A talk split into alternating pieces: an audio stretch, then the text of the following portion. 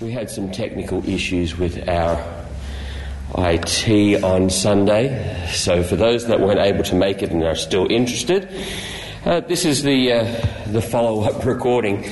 So you can hear our sermon from John chapter 5, from John chapter 5. Uh, so that's where we're going to be here as we go through John chapter 5 and verse 16 to 24.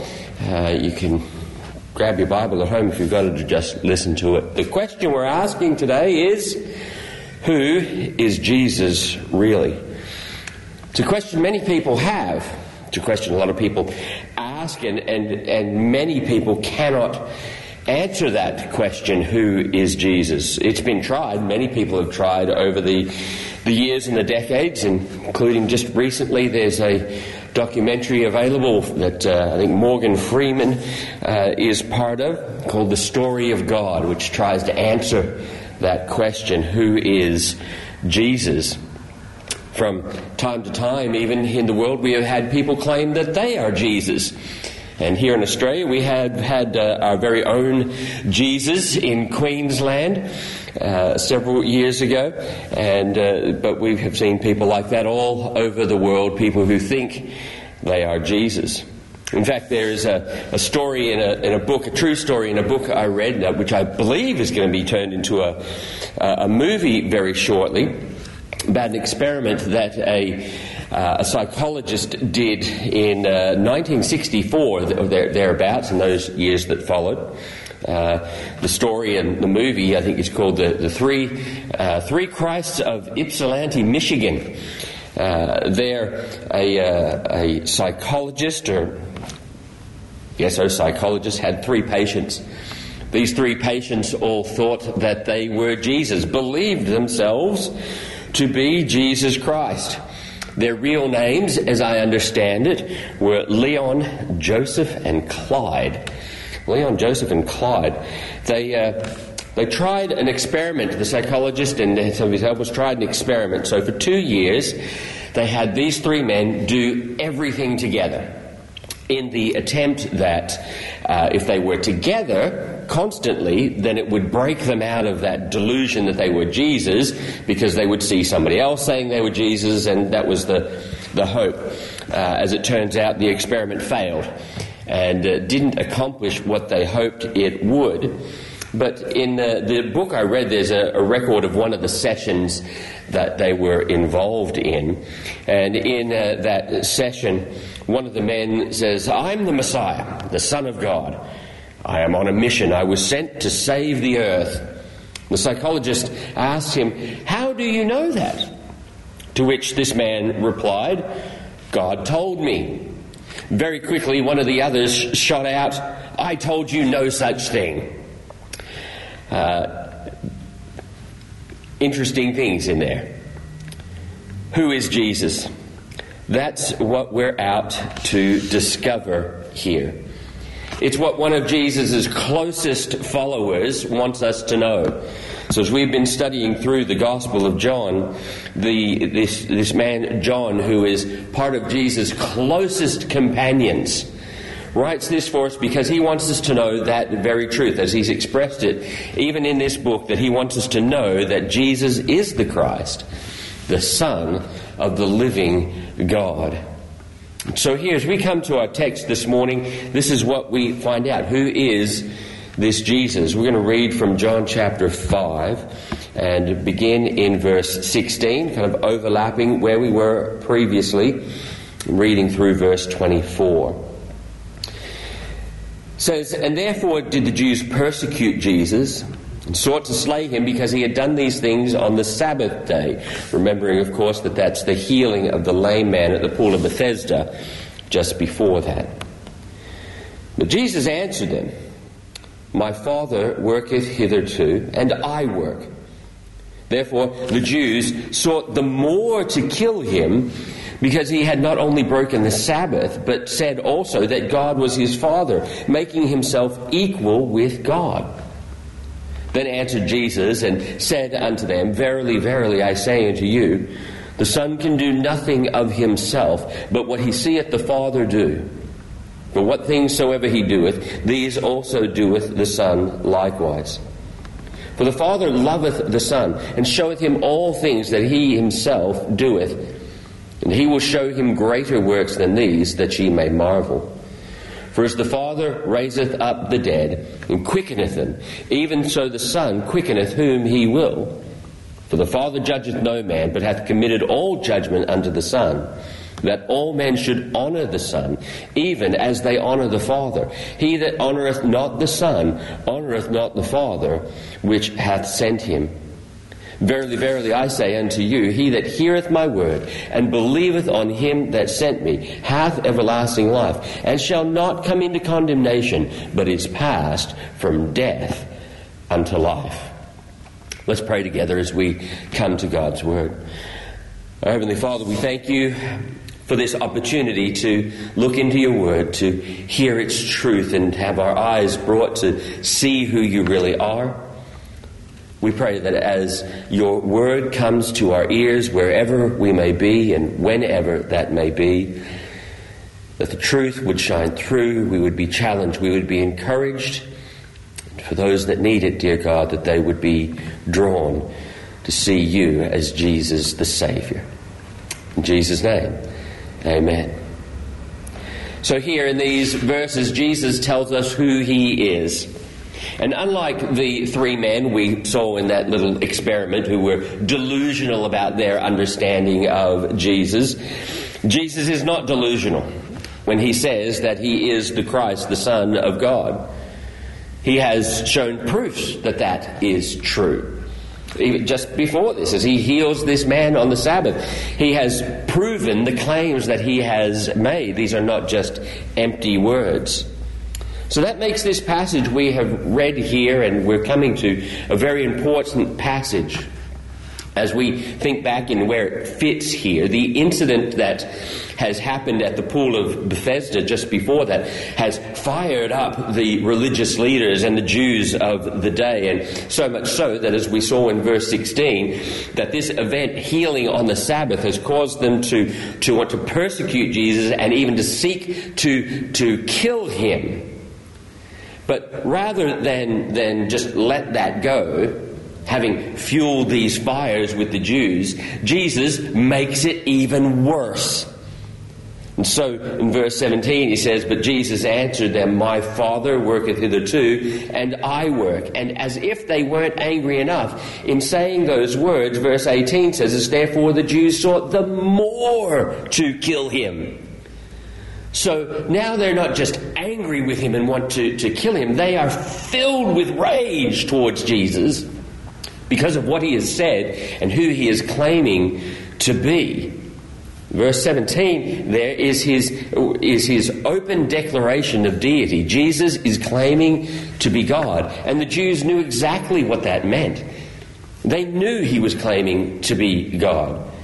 He says in verse 17, God doesn't stop working, so I don't stop working.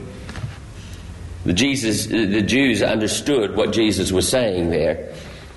And it upsets them for many reasons, but perhaps mostly it upsets them because it is usurping their authority. If that is true, then Jesus has full authority here, and all the, the power uh, that they have in their perceived authority that they have over people is, is nothing. And they must submit to him, and that is not what they want. So, just like John has been doing all along through his gospel, at every point of the gospel, he is bringing us to a place to make a decision. We must either choose to believe that Jesus is who he says he is, or he is not who he says he is. And that's exactly where Jesus is bringing these people here. They must accept or reject who Jesus is. Is he the Son of God? Do they believe that to be true? Or are they going to reject that? How do I react to the claims of Jesus in my life? You know, we think we have control, we think we have authority in our lives.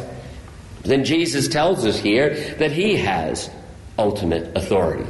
He is the Son of God. So, how do I react to that? What does it mean for my life? Either I'm going to believe He is Lord or not. That's the choice that I have. That's an important choice, even as a believer, not just as an unbeliever, but that I understand that He is Lord. If I have cho- chosen to believe Him and follow Him, it doesn't make Him Lord just at my salvation, but it makes Him Lord of my life forever. If you don't believe Jesus, if you're an unbeliever and haven't taken Jesus as your Savior, if what Jesus says is true, if He is the Son of God, then we are left with no real option but to submit. To reject Him is, is, is to choose destruction. So, why can Jesus make this claim? Why can Jesus claim to be the Son of God? Why can he claim to be God?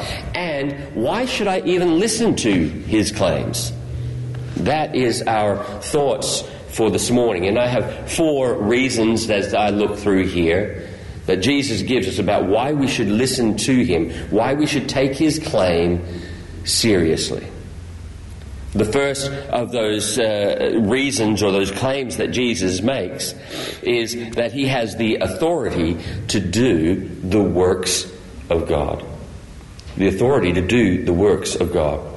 Verse 19 says, Then answered Jesus and said unto them, Verily, verily, I say unto you, the Son can do nothing of himself, but what he seeth the Father do. For what things soever he doeth, these also doeth the Son likewise. For the Father loveth the Son, and showeth him all things that himself doeth. And he will show him greater works than these, that ye may marvel. Jesus has the authority to do the works of God.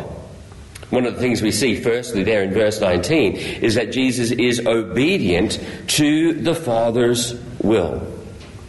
So when Jesus makes his statements and, and he claims that he can, can heal on the Sabbath and that he is Lord of the Sabbath because he is God. When he makes those claims, the Jews make an assumption based on what he says that he is indeed claiming to be God. And Jesus doesn't try to, to skirt around that or nuance that at all so that they might not misunderstand. And they say, Well, are you saying you're God? He said, Well, I'm not saying that outright. And I'm, I'm, yeah, I'm God or the Son of God in as much as we're all the sons of God. He's, he's, he doesn't dance around the issue like that. He pushes it further. So they make the assumption, based on what he says, that he is claiming to be the Son of God. And Jesus says, Your assumptions are correct. And I'm going to push that even further. And he does so more forcefully, more pertinently. In an act of divine submission, Jesus, the Son of God, is fulfilling the will of the Father.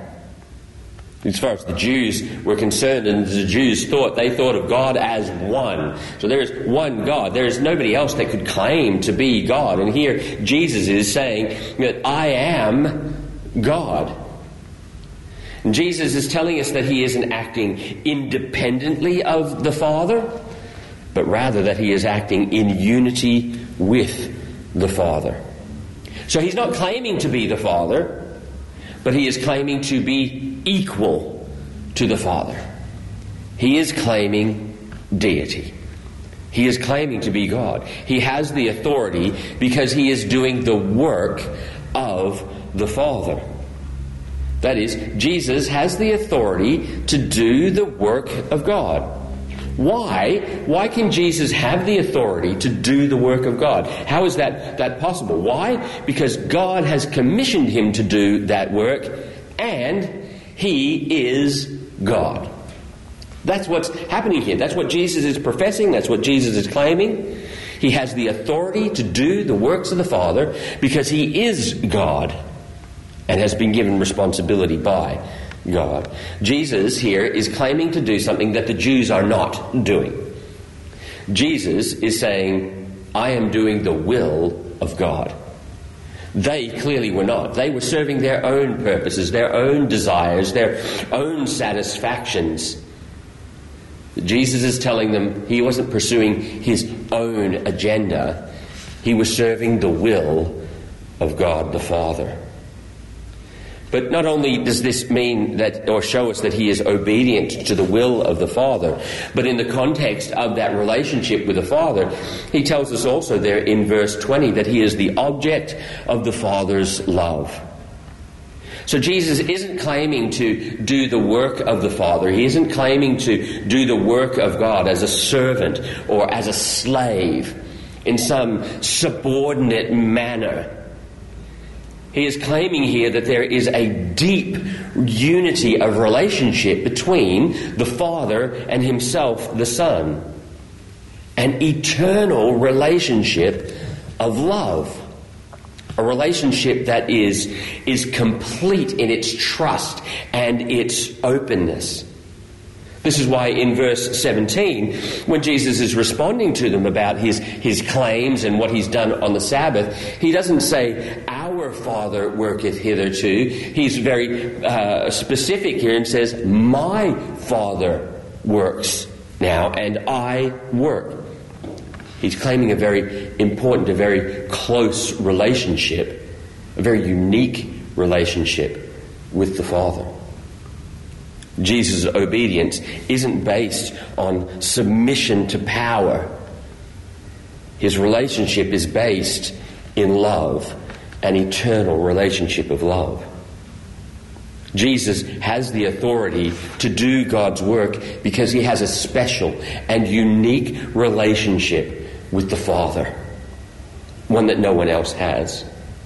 So, why listen to Jesus? Because he's the only one God sees as worthy.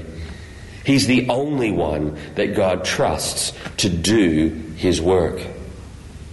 It says, you know, at the end of verse 20 there, says, if, if you think healing that lame man was, was great and that was amazing, just, just wait and see what else I can do. See what other amazing things are possible. And that's what else he is about to, to show us. So, who is Jesus and why should I listen to him? Well, one, he has the authority to do the works of God. Secondly, he has the authority to exercise sovereign power. Verse 21 of the text continues For as the Father raiseth up the dead and quickeneth them, even so the Son quickeneth whom he will, quickeneth or made alive. So here, Jesus tells us that he gives life. Only God can give life.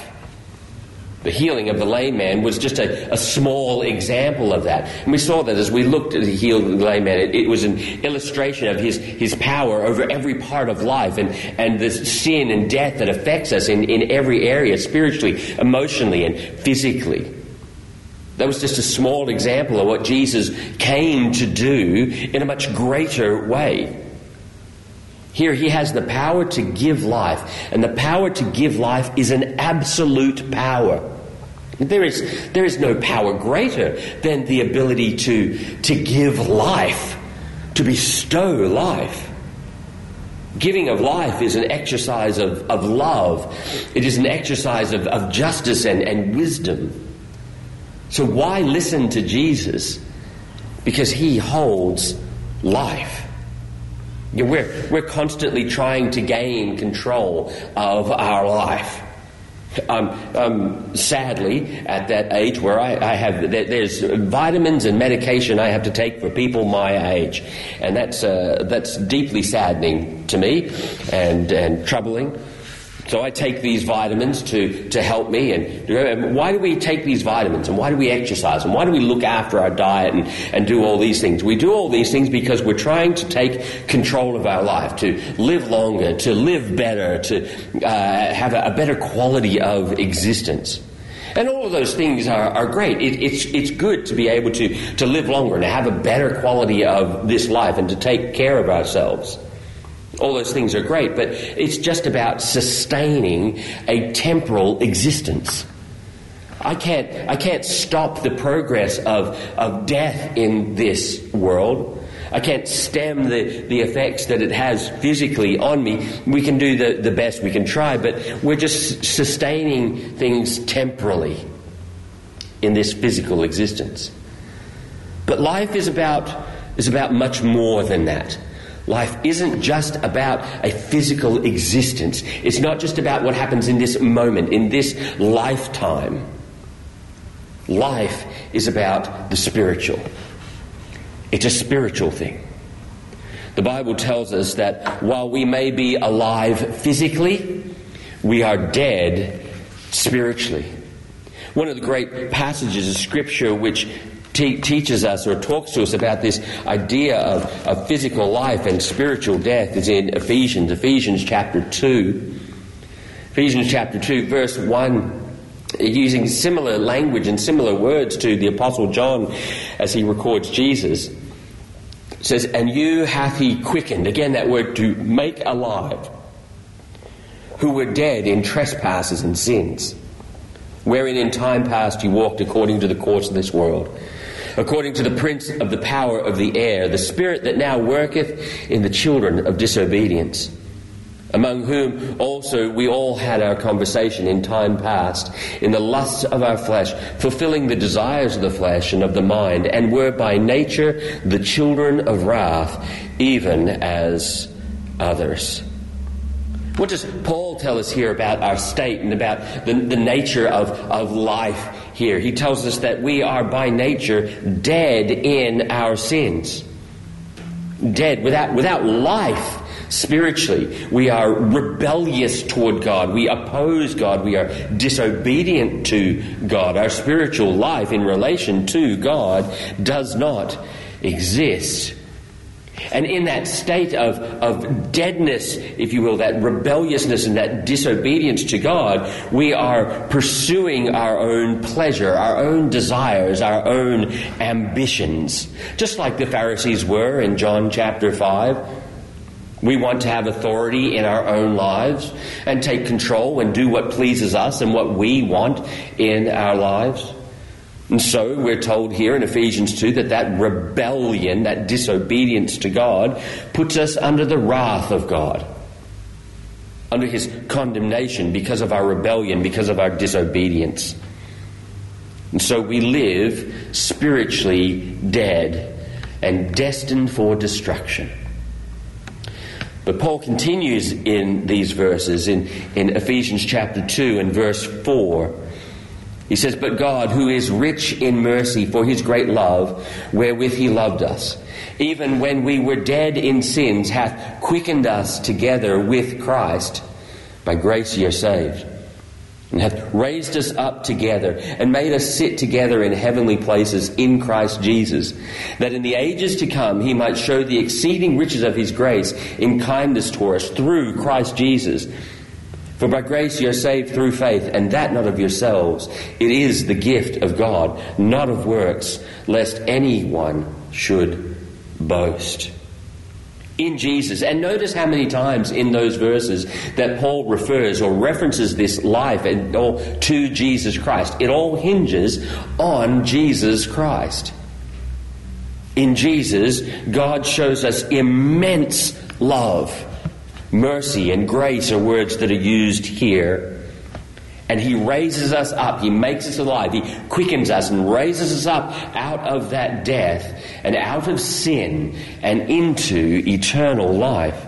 So instead of destruction, instead of condemnation, instead of being under the wrath of God, we find life and we find blessing and we find joy. Paul will say it in, in, in, a different way, but the same truth to the church at Colossae. And in Colossians chapter 2, Paul says, And you, being dead in your sins, hath he quickened together with him, having forgiven you all trespasses, blotting out the handwriting of ordinances that was against us, which was contrary to us, against us, and took it out of the way, nailing it to his cross. He gives life. But he tells us it's more than just about giving life, and, and, that is that is an ultimate power. But look what he says. He says there in verse 21, For as the Father raises up the dead and quickeneth them, even so the Son quickeneth or makes alive whom he will. He gives life to whom he wills. To his determination, the authority to sovereignly exercise that power of giving life. Who receives life is ultimately up to the Father and the Son.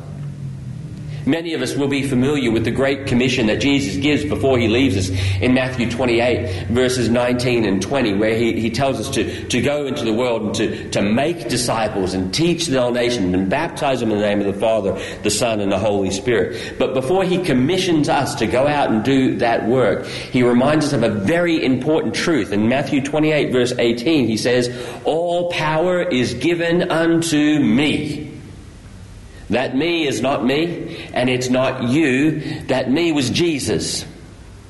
All power is given to him, and it's in his power that we, as the people of God, are to go out and to proclaim the gospel of Jesus Christ and to make disciples.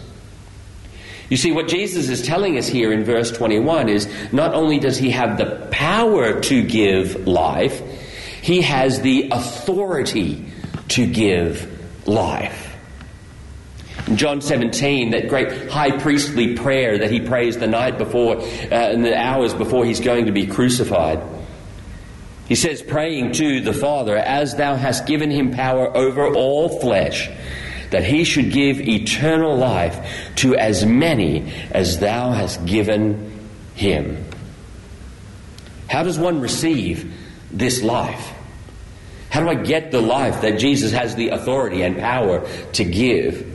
Well, Jesus tells us in verse 24, Verily, verily, I say unto you, he that heareth my word and believeth on him that sent me hath everlasting life, and shall not come into condemnation, but is passed from death to life. We'll look at that in more depth later, but how do I receive this? Believing Jesus. So why should I listen to Jesus? Because only He has the power and the authority to give life. He has the authority to do the works of God. He has the authority to exercise sovereign power. And thirdly, he has the authority to judge people. Verse 22 says, For the Father judgeth no man, but hath committed all judgment unto the Son that all men should honor the Son, even as they honor the Father. He that honoreth not the Son honoreth not the Father which hath sent him. Verse 22 tells us of a very important truth that comes with Jesus, who has the authority to do the work of God and the authority to exercise, to exercise sovereign power in giving life.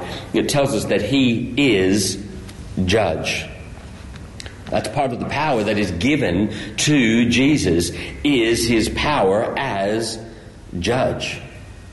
In Acts chapter 17, verse 31, was said of Jesus, because he, the Father, hath appointed a day on which he will judge the world in righteousness by the man whom he has ordained. He has given assurance of this to all by raising him from the dead. That is, God the Father has determined to judge the world based and in the authority of Jesus Christ. And He has proven that and given assurance that that is true because He raised Jesus from the dead. Now, here in Jesus' first coming, which we see in the Gospel of, of John there, when he came the first time, it is not his primary purpose to judge. That's not primarily why he came the first time to judge. It is, however, an inescapable result of rejecting Jesus in any season, no matter when or where we live, live no matter what age that we live in or time. If we reject Jesus, we are inescapably put into a place of judgment, whether that's before Jesus comes, when Jesus was here, or even in these days now. How does he judge? Well, we cast our mind back to John chapter 3 and we're reminded that we're condemned simply because we have not believed. So those who have not believed in Jesus are condemned already. We're naturally condemned. But those who believe are saved from condemnation. You see, I can't escape Jesus. No matter where I go, no matter what I try, I can't escape him. He is what everything in history turns on. Because he is all of these things, because he is doing the work of the Father, because he has the, the uh, power and authority to give life, and because he is the judge of all, he tells us in verse 23 that he is to be honored. Honored. Jesus is to be honored as God. John, who wrote this, will say very similar things and, and in, encourage us in the same thought many years later when he writes his letter of First John. And he says, Whoever denieth the Son, the same hath not the Father. But he that acknowledgeth the Son hath the Father also. Now, can you imagine if you were one of these religious leaders, one of the Jews uh, who were standing there and hearing Jesus say these words in verse 23 that if you honor the Son, you honor the Father, and if you don't honor the Son, you don't honor the Father. Um, imagine what they're, they're, they're feeling there. That would, would lead them to be seething with, with anger and, and hatred of this man. They have grown up and, and been taught and are teaching the very uh, things that they, they, they know from the Old Testament that there is, is one God and they honor one God only. And this, this God who they worship and love does not share his glory with any. There's no one else that should be honored. And then here is this man, this Jesus, who is saying, You honor me and you honor the Father. You know, in, in their minds, perhaps they're remembering things like, like Isaiah 42. I am Yahweh, that is my name, and my glory will I not give to another, neither my praise to graven images. God doesn't share his glory. God doesn't share his honor or his praise. It is for him and him alone. And here stands Jesus saying, Honor me as God. And if you don't, you don't honor God. This is the chief purpose of man. This is what we were created for and what we were designed for in, in all things from beginning to end. Our chief purpose, our greatest glory is to glorify God. That is our purpose. And we do that best when we bring glory to Jesus Christ. Jesus has authority to do the works of the Father. He has the authority to exercise sovereign power. He has the authority to judge people. And finally, he has the authority to deliver people. Our final verse, which we've referenced a number of times already in verse 24 Verily, verily, or truly, truly, I say unto you, he that heareth my word and believeth on him that sent me hath everlasting life, and shall not come into condemnation, but is passed from death unto life. He has the authority to judge people, but he also has the authority to deliver people. And he delivers how we are saved. So, what this means, and what all of this means, is that Jesus has the power over your destiny. We like to think we have control over our destiny, but, but we don't have control over our destiny, and, and, and we can't change how things work in the end, and it's not up to some, some faceless uh, uh, fate of some variety. Here, Jesus is telling us how to change your destiny because He is the one who is in control of your destiny. What takes us out of death, what takes us out of condemnation and out from under God's wrath and brings us to a place of life and blessing and joy and eternal glory is to hear the words of Jesus. It is to believe Jesus. It says, He that heareth my words believeth on him that sent me. To hear doesn't mean just to, to hear the noises of it. To hear in the New Testament and throughout the Bible, and even as we use it so often, means to take it in, not just listen, not just hear the noises, but to, to take it in. You know, it's, it's like uh, when, when uh, I, I, speak to my children, and sometimes I have to, to say to them, Did you hear what I said? Because I'll be speaking to them or giving them instruction. They'll be watching the TV or the iPad or doing something else. Or, yeah, yeah, yeah, Dad, whatever, yeah, Dad, Dad. And, and then it's, no, did you hear what I said? Did you take it in or did it just go in one ear and out the other? So when Jesus says to hear his word, it's not just to listen to it. It's not just to, to have an idea of it. It's to take it in. It's why Paul will say in Romans chapter 10, so then faith comes by hearing and hearing by the word of God. Where does faith, where does belief in Jesus come from? As we listen to what he says in his word, we take it in, listen to it and believe it. Hearing alone will not save you. You must apply it. You must believe it. You must believe what you hear. And in believing what we hear from Jesus in his, his word here, he delivers from condemnation. It is, He that sent me hath everlasting life, and shall not come into condemnation, but is passed from death unto life. What is the result of believing Jesus is who he says he is? Everlasting life. Life without condemnation. Life where we are taken from death, from condemnation to life. We've been in church very often. We're familiar with the words of Romans 3:23 and Romans 6:23. The wages of sin is is death. Death, condemnation by sin. As in John 3, verse 18. Believe on him, and the condemnation passes. Passes from us. You see, the world turns on who Jesus is and what he has done. But it's not just about the world. Your life turns on who Jesus is and what Jesus has done. He is inescapable. John is relentless in his presentation of who Jesus is here. Over and over and over again, we're brought to this point in, in many different illustrations and examples of what Jesus has done in his life to see that Jesus is the one everything turns on, and we must decide for him.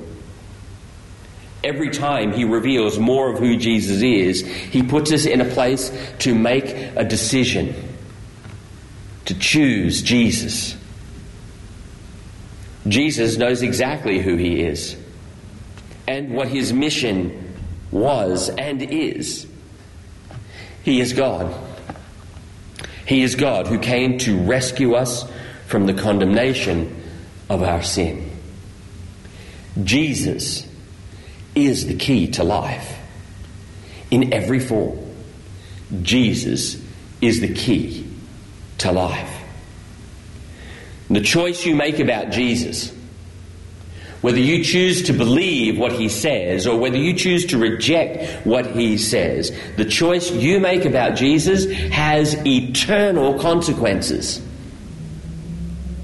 consequences which last well beyond this life, this earth, this existence. Perhaps you've made the choice to believe Jesus. You've accepted Jesus Christ as your Savior. As I've mentioned before, the authority of Jesus doesn't end at salvation. Salvation is simply the beginning. And it begins by recognizing that Jesus is Lord. He is Master. And that means submitting my life to Him.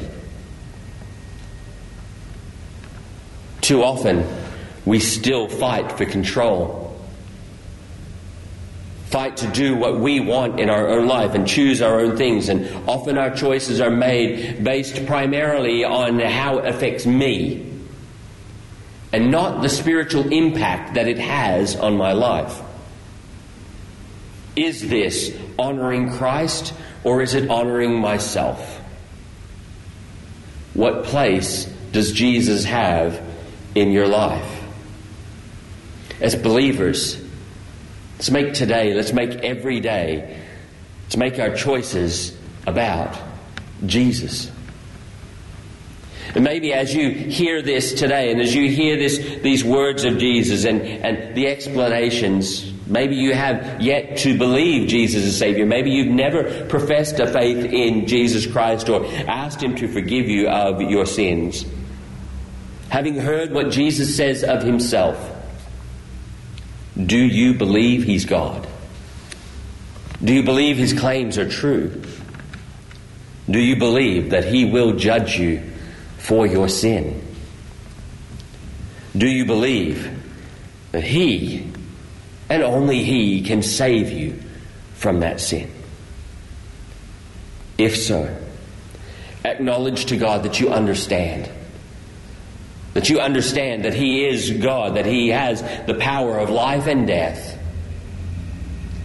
and ask for His forgiveness and seek life in Him.